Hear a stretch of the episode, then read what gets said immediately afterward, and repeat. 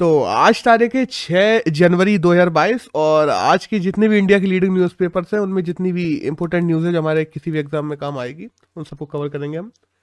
तो आज अगर द हिंदू के फ्रंट पेज की बात करें तो एक तो जो पीएम के सिक्योरिटी में जो लैप्स हुआ है पंजाब में, उसको लेकर न्यूज़ है। इसके बारे में थोड़ा डिटेल में बात कर लेंगे, क्योंकि कम से कम कल से दस लाख आर्टिकल लिख चुके हैं इस पर लोग। एक श्रीलंका के, लेकिन न्यूज़ है कि श्रीलंका ने कुछ दिनों पहले हम लोगों ने कवर भी किया था, उस पर एडिटोरियल भी था कि श्रीलंका ने फिशरमैन को पकड़ लिया था इंडिया के। तो उन्हें कल छोड़ दिया है। एक ई डब्ल्यू एस कोटे को लेके कि कह दिया है केंद्र सरकार ने कि हाँ जो हमने आठ लाख की लिमिट रखी हुई है इकोनॉमिकल वीकर सेक्शन के लिए, वो बहुत ज़्यादा सही लिमिट है। अब कोर्ट फैसला और देगी इस पर लेकिन हाँ मतलब जो हमारी तरफ़ से जो सॉलिसिटर जनरल ऑफ़ इंडिया गए थे, उन्होंने कहा कि हाँ ये एकदम सही है। एक आई है बुली ऐप्स को लेके के ऐसे ऐप्स हैं जिन पे लड़कियों की फ़ोटो मॉफ करके डाल दी थी थी पॉर्नोग्राफी में लड़कियों की फ़ोटो यूज़ की जा रही थी, जो लोगों को बुली करने के लिए यूज़ किए जाते थे। ऐसे ऐप्स के क्रिएटर्स को पकड़ा जा रहा है तो उनमें से भी एक कल को, कल एक को और पकड़ लिया गया। एक फ्रंट पेज पे न्यूज़ आई है, जो सिविल सर्विसेज़ को लेके आई है, और एक है जो चिल्का लेक को लेके आई है। तो चिल्का लेक को भी हम लोग अभी डिटेल में पढ़ेंगे। तो पहले बात करते हैं पीएम की न्यूज़ वाली। तो कल जो फिरोजपुर का एरिया है, वहाँ पे रैली थी प्रधानमंत्री की तो वो रैली कैंसिल करनी पड़ गई, क्योंकि उनके काफिले को 15 से 20 मिनट एक जगह पर रोक लिया गया। मेजर सिक्योरिटी लेफ़्ट माना जा रहा है पीएम की सिक्योरिटी में, और जो कि है भी देखा जाए तो। बेसिकली जो भटिंडा हवाई अड्डा है, वहाँ से उन्हें हेलीकॉप्टर से जाना था, अगर देखा जाए तो जहाँ पे रैली थी वहाँ पे। लेकिन फिर वो मौसम वगैरह के चलते हेलीकॉप्टर और जो एटीसी होता है, जो एयर ट्रैफ़िक कंट्रोल उन्होंने मना कर दिया था। फिर जो हुसैन वाला फिरोजपुर के पास में एक जगह है, वहाँ पे एक पुल है जहाँ पे फार्मर्स वगैरह आ गए प्रोटेस्ट करने लगे और कम से कम पंद्रह बीस मिनट रुके रहे। फिर वो आगे नहीं बढ़ने दिए गया प्रधानमंत्री की रैली को तो फिर वो वहीं से रिटर्न लौट गए और फिर लौट के दिल्ली चले गए। तो बस डेट्स ऑल इससे ज़्यादा कुछ जानने की ज़रूरत नहीं है। एक नेक्स्ट न्यूज़ है, जो आई है चिल्का लेक को लेके। अब देखो चिल्का लेक हम लोग जानते हैं कि लार्जेस्ट ब्रैकेज वाटर लेक है, अगर इंडिया की बात करें हम लोग। और चिल्का लेक हमारे यहाँ ऐसी भी लेक है जहाँ पे सबसे ज़्यादा माइग्रेटरी बर्ड्स आते हैं। तो तकरीबन इस बार, अभी तक की बात करें तो तकरीबन दस पॉइंट सेवन फोर मतलब ten point seven four lakh words हैं ऑलमोस्ट ग्यारह लाख वर्ड मान लो, जो कि आए हुए हैं। और 106 अलग अलग पर्सनल्स हैं जिनको हम लोगों ने वहाँ पे डिप्लॉय किया है, ये देखने के लिए काउंटिंग करने के लिए कि इस बार कितने बर्ड्स आए हैं, कितने आ रहे हैं इन सब चीज़ों के लिए। अब थोड़ी बहुत बात कर लें कि ये बर्ड्स कहाँ से आते हैं तो ये सर्बिया, ईरान, इराक, रशिया वाले एरिया से भी थोड़े बहुत आ जाते हैं। तो ये सारे बर्ड्स अगर बेसिकली बात की जाए तो आते हैं और करते क्या है यहाँ पे?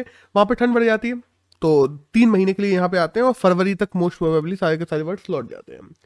और सेंट्रल एशिया जो फ्लाईवे है, जो ईरान इराक और सर्बिया होते हुए इंडिया आता है, उस रूट से ये बर्ड्स आते हैं। ब्लैक नेट क्रेन की बात कर लें डुंजोंग्स की बात कर लें बेयर हेडेड जो गीर्स होते हैं, उनकी बात कर लें एमर फेल्कन्स होते हैं, ये कुछ बर्ड्स हैं बेसिकली जो आते हैं। और एक convention of migratory migratory species है, वो भी इंडिया ने साइन करके रखा है, जिस कन्वेंशन के तहत ये कहा जाता है कि हाँ अगर कोई भी माइग्रेटरी बर्ड्स हम लोगों के आना है, आ रहा है तो हम काउंटिंग भी करेंगे कितने आ रहे हैं, कितने जा रहे हैं। और साथ साथ में जो यहाँ पे हैं वर्ड्स जब तक, वो तो उनकी देख रेख करने की भी ज़िम्मेदारी इंडियन सरकार की बनती है। चिल्का लेक की बात करें थोड़ी बहुत तो हम जानते हैं राजस्थान में, और नहीं सॉरी सॉरी उड़ीसा में और 1981 में इसको रामसर साइट भी बना दिया गया था। रामसर साइट बेसिकली क्या होती है? कि एक ऐसी साइट जहाँ की स्ट्रेटेजिक या इकोलॉजिकल बायोडाइवर्सिटी के रूप से उसकी बहुत ज़्यादा वैल्यू है उसको प्रिजर्व करना है केंद्र सरकार को। 1981 में हम लोगों ने इसको रामसर साइट भी बना दिया गया था। यहाँ पे हम देखते हैं डॉल्फिन वगैरह भी पाई जाती हैं और नालावारा जो आइलैंड है वो भी यहीं पे है और कालीजाई टेंपल है जो काफ़ी फ़ेमस है, वो भी चिल्का लेक के पास में ही है। हम लोग देखते हैं। और भीतर कनिका नेशनल भीतर कनिका नेशनल पार्क भी है, यहीं पे। बेसिकली भीतर कनिका नेशनल पार्क का ही पूरा एरिया है, जिसमें चिल्का लेक आती है। तो दैट्स ऑल एक नेक्स्ट न्यूज़ है जो आई है गुजरात को लेकर गुजरात के हाई कोर्ट में, अभी क्या हुआ, एक आदमी ने पिटीशन दायर की थी तो वो वहाँ पे जाके गुजराती अपनी नॉर्मल लैंग्वेज में बोलने लगा। तो उसको वहाँ पे जो गुजरात के जज है, उनके द्वारा रोक दिया गया कि नहीं, तुमको अगर गुजरात में बोलना है तो इंग्लिश में ही बोलना होगा, या अपना वकील लेके आओ। वो तुम्हारे लिए इंग्लिश में ही हियरिंग करेगा। क्योंकि जितनी भी हाई कोर्ट की, जितनी हाई कोर्ट या सुप्रीम कोर्ट की बात करें तो उसकी ऑफिशियल लैंग्वेज हम लोग जानते हैं इंग्लिश ही है। अगर हम बात करते हैं कि article number three forty eight के हिसाब से इंडियन कॉन्स्टिट्यूशन के तो हाई कोर्ट और सुप्रीम कोर्ट की इस लैंग्वेज जो होती है वो इंग्लिश ही होती है। क्योंकि एज पर हमारे यहाँ लिंग्विस्टिक डाइवर्सिटी बहुत ज़्यादा है और जजेस को एक से दूसरी जगह अपॉइंट किया जाता रहता है हाई कोर्ट्स वगैरह के तो इसलिए रखा जाता है एक कॉमन लैंग्वेज जिससे सारे जज को समझ में आए। और कहीं का भी जज कहीं भी अपॉइंट किया जा सके, कोई प्रॉब्लम ना आए जुरिडिक्शन में। और हम जानते हैं कि हमारे संविधान के पार्ट नंबर 17 के आर्टिकल नंबर 343 से लेके 351 के बीच में जो जितने भी शब्दों को या भाषाओं को लेकर जो भी आर्टिकल्स हैं वो सब दिए गए हैं। अब वैसे इंडिया में बात करें तो 43.63 परसेंट लोग हिंदी बोलते हैं। और जब इंडिया आज़ाद हुआ था, तब हमारे जो जवाहरलाल नेहरू हैं, उन्होंने भी ट्राई किया था कि हिंदी को प्रमोट किया जाए। फिर हम देखते हैं साउथ से काफ़ी प्रोटेस्ट होने लगा, लोग अनशन करके मरने लगे।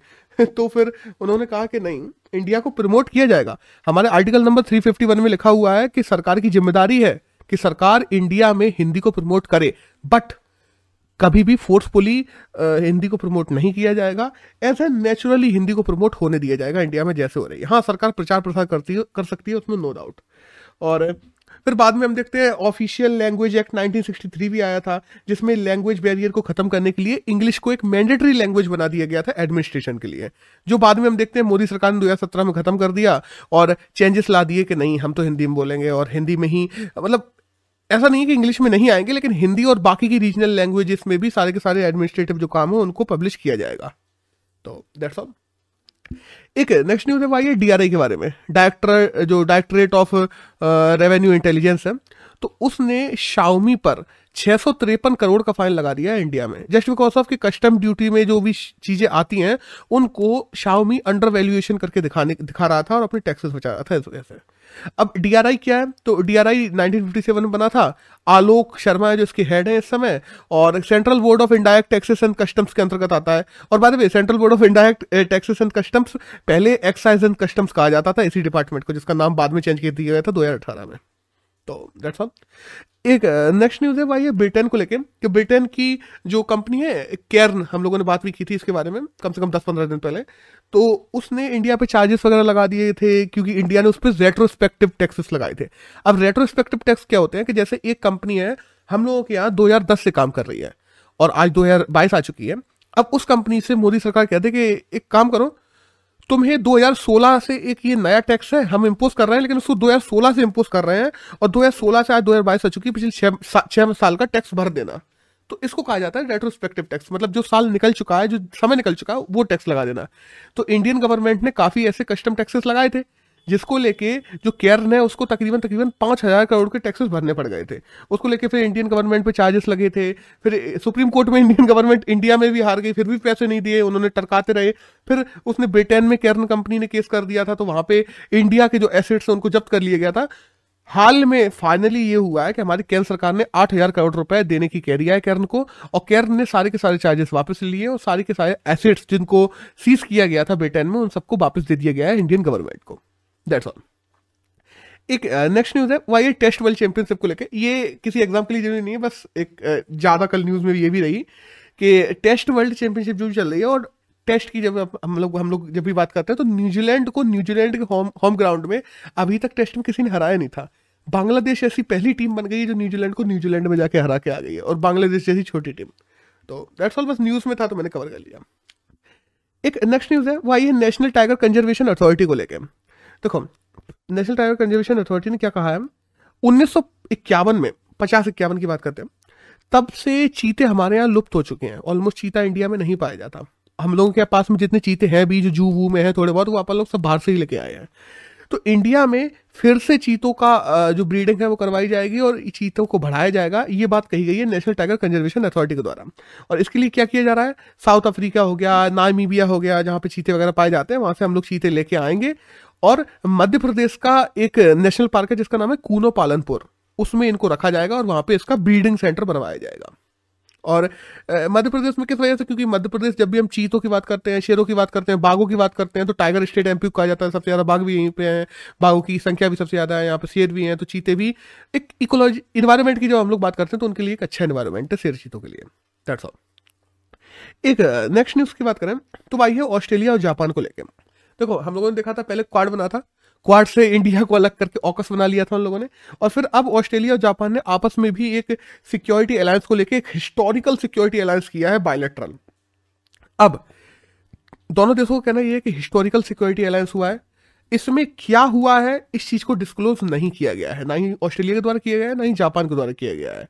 एक आध चीज़ें बस डिस्क्लोज है छोटी मोटी कि हाँ हम लोग सिक्योरिटी में जो ट्रेड है उसको बढ़ाएँगे, एक दूसरे के जो उपकरण है उनको यूज़ करेंगे, एक दूसरे के जो वो है प्लेन्स वगैरह हैं, उनको भी यूज़ कर सकेंगे। लेकिन अभी तक क्या क्या और हुआ है खुल के ये पूरा सिक्योरिटी अलायंस का जो भी पैक्ट हुआ है, इस पैक्ट को उन्होंने सार्वजनिक नहीं किया है। तो दैट्स ऑल एक नेक्स्ट न्यूज़ है वो आई है कजाकिस्तान को लेकर कजाकिस्तान में इमरजेंसी इम्पोज कर दी गई है वहाँ के प्रेसिडेंट के द्वारा। अब जस्ट बिकॉज़ ऑफ़ कि वहाँ पे बहुत ज़्यादा प्रोटेस्ट चल रहे थे। अब ये प्रोटेस्ट मतलब इस हद तक प्रोटेस्ट बढ़ गए थे कि हम लोग देखते हैं कि जो उनके मेजर ऑफ़िस हैं कंट्री के मेजर ऑफ़िस की बात कर रहा हूँ मैं, वहाँ पे अंदर तक घुस गए लोग, लोगों ने आग लगा दी प्रेसिडेंट ऑफ़िस में घुस गए थे वो लोग, वहाँ वहाँ तक कुछ शोर मचाने लगे थे। तो इन सब चीज़ों के चलते वहाँ पे कजाकिस्तान में इमरजेंसी इम्पोर्ट की हुई है। अब कजाकिस्तान की हम लोग बात करें तो हम जानते हैं सेंट्रल एशिया की सबसे बड़ी कंट्री है। और नूर सुल्तान इसकी कैपिटल है। 1991 में इसको यूएसएसआर से अलग हुआ था। और 1995 में जब भी हम लोग सेंट्रल एशिया की बात करते हैं तो सबसे बाद में अगर किसी का कॉन्स्टिट्यूशन बनाया तो वो कजाकिस्तान का ही बनाया दैट्स ऑल एक नेक्स्ट न्यूज़ है वह ये एयरटेल पेमेंट्स बैंक को लेकर एयरटेल पेमेंट्स बैंक जिसके अनुब्राता सीईओ है दो हज़ार बारह में बनाई गई थी। एयरटेल पेमेंट्स बैंक जो है, वो अभी तक पेमेंट्स बैंक थी। पेमेंट्स बैंक बहुत छोटी बैंक होती है कि हाँ तुम एक लाख से ज़्यादा का डिपॉजिट नहीं ले सकते आ, किसी के पास में भी एक लाख से बड़ी एफडी नहीं करवा सकते उसके बाद में तुम अगर चाहो भी तो विड्रॉल भी दस हज़ार से ज़्यादा एक बार में नहीं कर सकते बहुत छोटी बैंक होती है। एयरटेल पेमेंट्स बैंक ने अपनी रिसिप्ट वगैरह है अपनी लेना देना है वो बहुत अच्छे तरीके से मेंटेन किया है जिस वजह से हम लोग देखते हैं आरबीआई के द्वारा उसको शेड्यूल बैंक बना दिया गया है। अब शेड्यूल बैंक और पेटीएम बैंक में पेमेंट बैंक में अंतर क्या होता है? शेड्यूल बैंक जब बन जाती है तो वो आरबीआई के शेड्यूल नंबर टू में आ जाती है बेसिकली तो उसको, इसलिए उसको शेड्यूल बैंक कहा जाता है। अब पेमेंट बैंक से शेड्यूल बैंक में होने से क्या होगा? अब ये अपने फ़िज़िकल ऑफ़िस भी बना सकेंगे अगर चाहेंगे तो। इवन दो अगर ये लोग चाहेंगे जो आरबीआई के प्राइमरी ऑप्शन होते हैं, थोड़े बहुत जो आरबीआई ऑप्शन करवाती है, उनमें भी ये लोग भाग ले सकेंगे।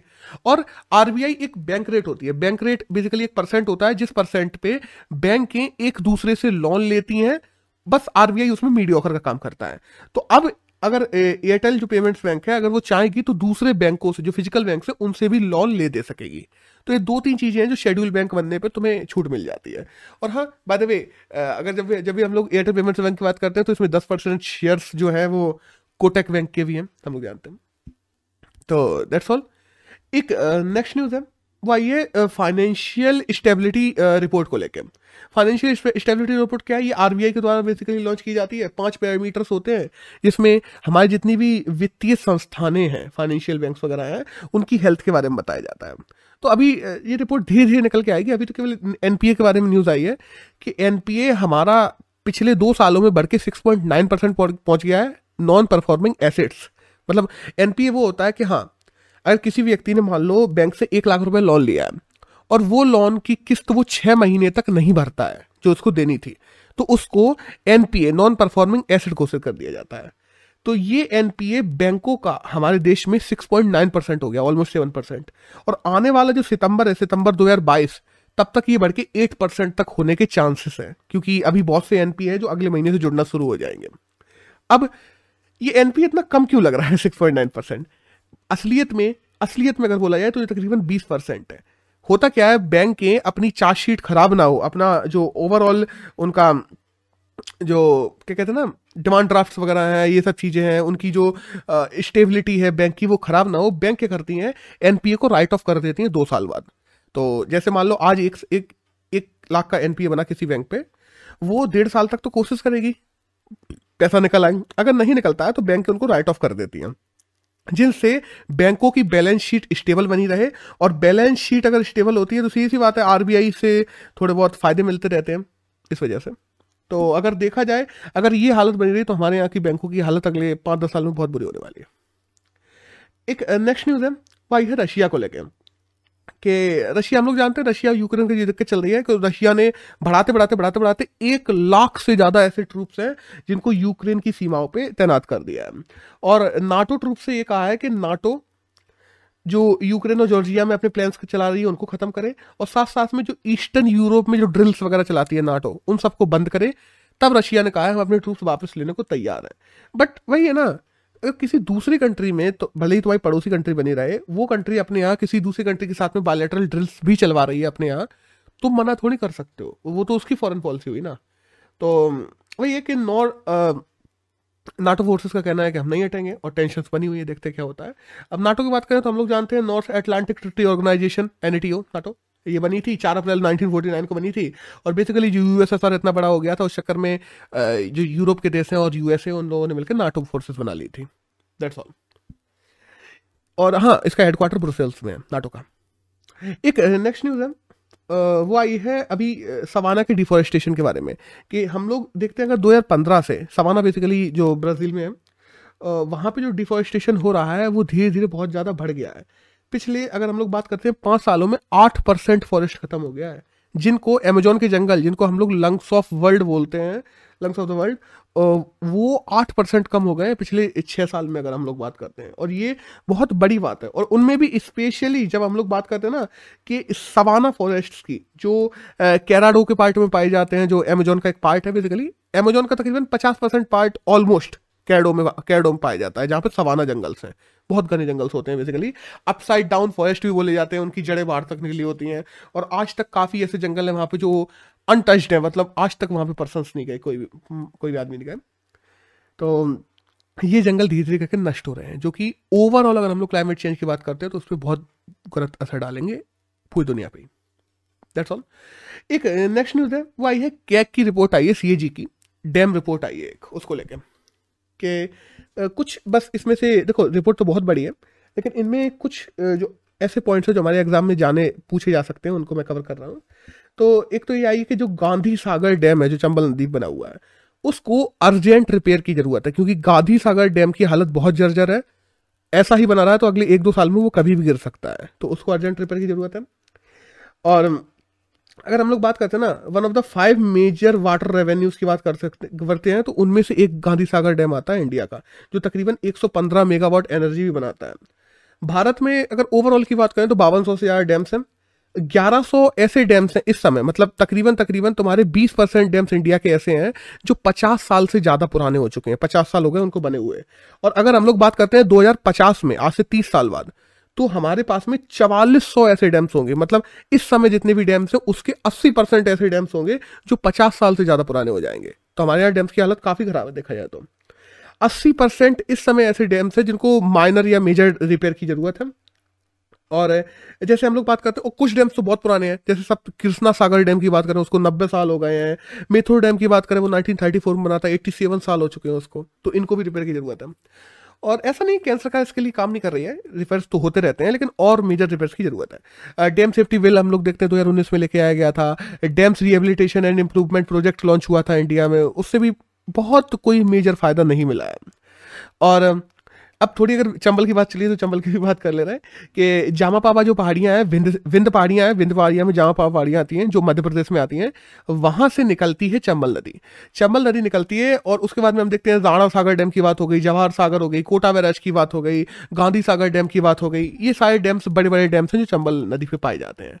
और हम देखते हैं कि चंबल में बनास नदी भी चंबल की एक सहायक नदी है, जो बाद में ग्वालियर में आती है और ग्वालियर में यहाँ पे उससे मिलकर तिगरा डैम बना हुआ है।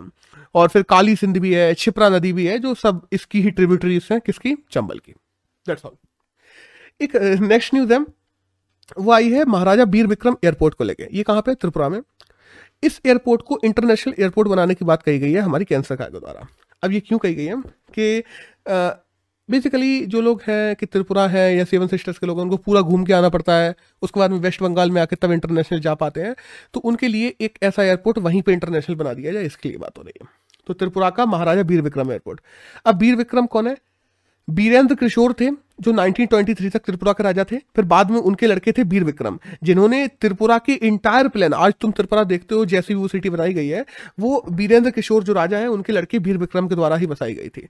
और उन्होंने त्रिपुरा में काफ़ी काम किए थे। फिर बाद में देखते हैं, अंग्रेज़ आ जाते हैं, फिर उनसे भी स्ट्रगल में बीर विक्रम ही सबसे आगे रहे थे तो उनके ही नाम पर एयरपोर्ट है। और ये एयरपोर्ट स्पेशली की बात करें एयरपोर्ट किसने स्थापित किया था? तो सेकेंड वर्ल्ड वॉर के टाइम पे जो यूएस था उसने 1939 से लेकर 1945 के बीच में इस एयरपोर्ट को बनाया था त्रिपुरा में। दैट्स ऑल एक तो यहाँ से अपने करंट तो खत्म होते हैं। यहाँ से एक एडिटोरियल आया है, जो आया है चाइना के चैलेंजेस को लेकर। देखो, कुछ चीज़ मुझे ठीक लगी, इसलिए मैंने सोचा कवर कर लें।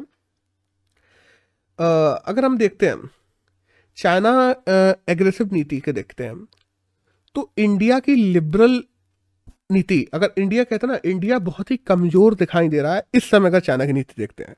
चाइना बहुत एग्रेसिव नीति अपना रहा है।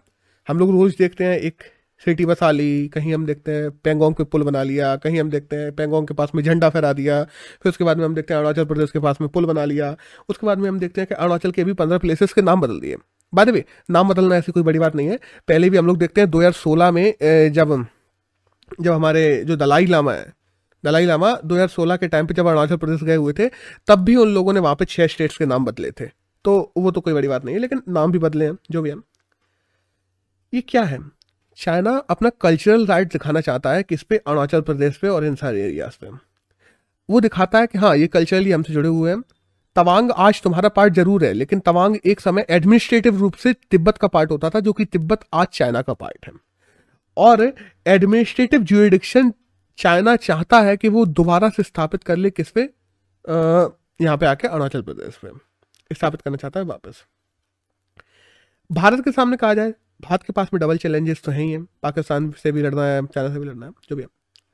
साथ साथ में हम लोगों को हिंद महासागर में शांति भी स्थापित करनी है। भारत को क्वाड हो गया ऑकोस हो गया, सार्क हो गया, बिम्स्टेक हो गया, इन सबके साथ की तो ज़रूरत है ही है शांति स्थापित करने के लिए। साथ साथ में अब एक कदम आगे बढ़ के सोचने का मौका आ गया है। मौका जैसे, ऑस्ट्रेलिया के साथ में सबमरीन डील की प्रॉब्लम चल रही है। आज इंडिया खुद के सबमरीन खुद के लिए बनाता है। तो इंडिया अगर चाहे तो ऑस्ट्रेलिया के लिए भी सबमरीन बना सकता है। ये कर सकता है, हम लोग देखते हैं। मतलब स्टेल सबमरीन अभी हम लोग देखते हैं, स्कॉर्पियन जो ग्रुप है, उसकी छह सबमरीन इंडिया ने खुद के लिए बनाई है। तो और देशों के लिए भी इंडिया बना सकता है। इंडिया कैपेबल है। साथ साथ में इंडिया और देशों को भी साथ में लाने की कोशिश करनी चाहिए। इंडिया को जो चाइना के साइड में झुकाव होता चला जा रहा है, अगर तुम्हें चाहता है कि तुम बैलेंस ऑफ़ पावर बना के रखो एशिया पैसिफिक में तुम। और हाँ एक यहाँ पे एक नया पॉइंट आया है एडिटोरियल मैंने देखा उतरने का, कि एक परसेप्शन बिल्ड करना होगा हमें। परसेप्शन बिल्ड क्या होता है? देखो, एक समय था जब राजाओं का टाइम था, राजा वगैरह पैसे देते थे काफ़ी राजाओं ने ऐसा किया कि उन्होंने पैसे दिए हैं बड़े बड़े उस उस समय के लेखकों को पैसे दिए हैं, जिससे वो लेखक उनकी किताबों में, उनके लेखों में राजा को ग्लोरीफाई करें। आज भारत को भी ऐसे परसेप्शन बनाने की ज़रूरत है वर्ल्ड लेवल पे। भारत को न्यूज़ मीडियाज की बात करें न्यूज़ आउट न्यूज़ आउटलेट्स की बात करें, ऐसे काम करने की ज़रूरत है, ऐसे परसेप्शन बनाने की ज़रूरत है, जिनसे और देश आके भारत से जुड़े, ना कि जो चाइना की तरफ़ जो झुकाव भी है, वो भी कम हो। क्योंकि देखो, एक होता है कन्वेंशनल वॉरफेयर कई बार साइकोलॉजिकल वॉरफेयर कन्वेंशनल वॉरफेयर से ज़्यादा दमदार हो जाता है। और भारत को अब साइकोलॉजिकल वॉरफेयर की तरफ़ भी ध्यान देने की ज़रूरत है, जो कि आज अगर देखा जाए तो चाइना दे रहा है। और चाइना धीरे धीरे ताकतवर होता जा रहा है। इन्हीं चीज़ों को हम देखते हैं तो।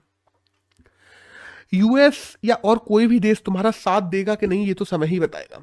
कभी कभी भी जब ज़रूरत पड़ी, जैसे मान लो, वो तो बहुत दूर है, वो हम देख नहीं सकते, क्योंकि यूएस ने, हम देखते हैं अभी डब्ल्यूटीओ वगैरह में तुम्हारे ही खिलाफ केस कर दिया था। और काफ़ी ऐसी चीज़ें भी की हैं यूएस ने जो इंडिया के पक्ष में नहीं है। जब इंडिया सोचता था कि हाँ यूएस हमारा दोस्त है, तब भी यूएस ने काफ़ी धोखे दिए हैं। तो उस पर तुम भरोसा नहीं कर सकते, लेकिन जो तुम्हारे रीजनल लोग हैं रीजनल कंट्रीज़ हैं, उन पे तुम्हें अपना भरोसा फिर से स्थापित करना होगा। और भारत को अपनी शक्ति को बढ़ाने की आवश्यकता है चाइना की जो स्ट्रेटेजिक एग्रेसिव नीति है, उनके खिलाफ। भारत को इतना ज़्यादा लचीली नीति अपनाने की आवश्यकता नहीं है, जैसी अभी अपना रहा है, कि चाइना घोसाया बुल बना दिए बात करिए, नहीं बनाए। अरे, बनाए हैं तो बनाए, कम से कम खुल के मानो और खुल के कहो। एग्रेसिव नीति अपनाओगे, तुम खुल के बोलोगे उसकी एग्रेसिव नीति के खिलाफ, तभी उसको रोका जा सकता है। अगर भारत ऐसी चीज़ों को और लंबे समय तक दबाता रहेगा तो भारत का ही इसमें स्ट्रेटेजिक नुकसान है। तो दैट्स ऑल अगर आज की बात करें, छह जनवरी की तो यही गैन था जो किसी भी एग्ज़ाम में हमारे जानने के लिए ज़रूरी था।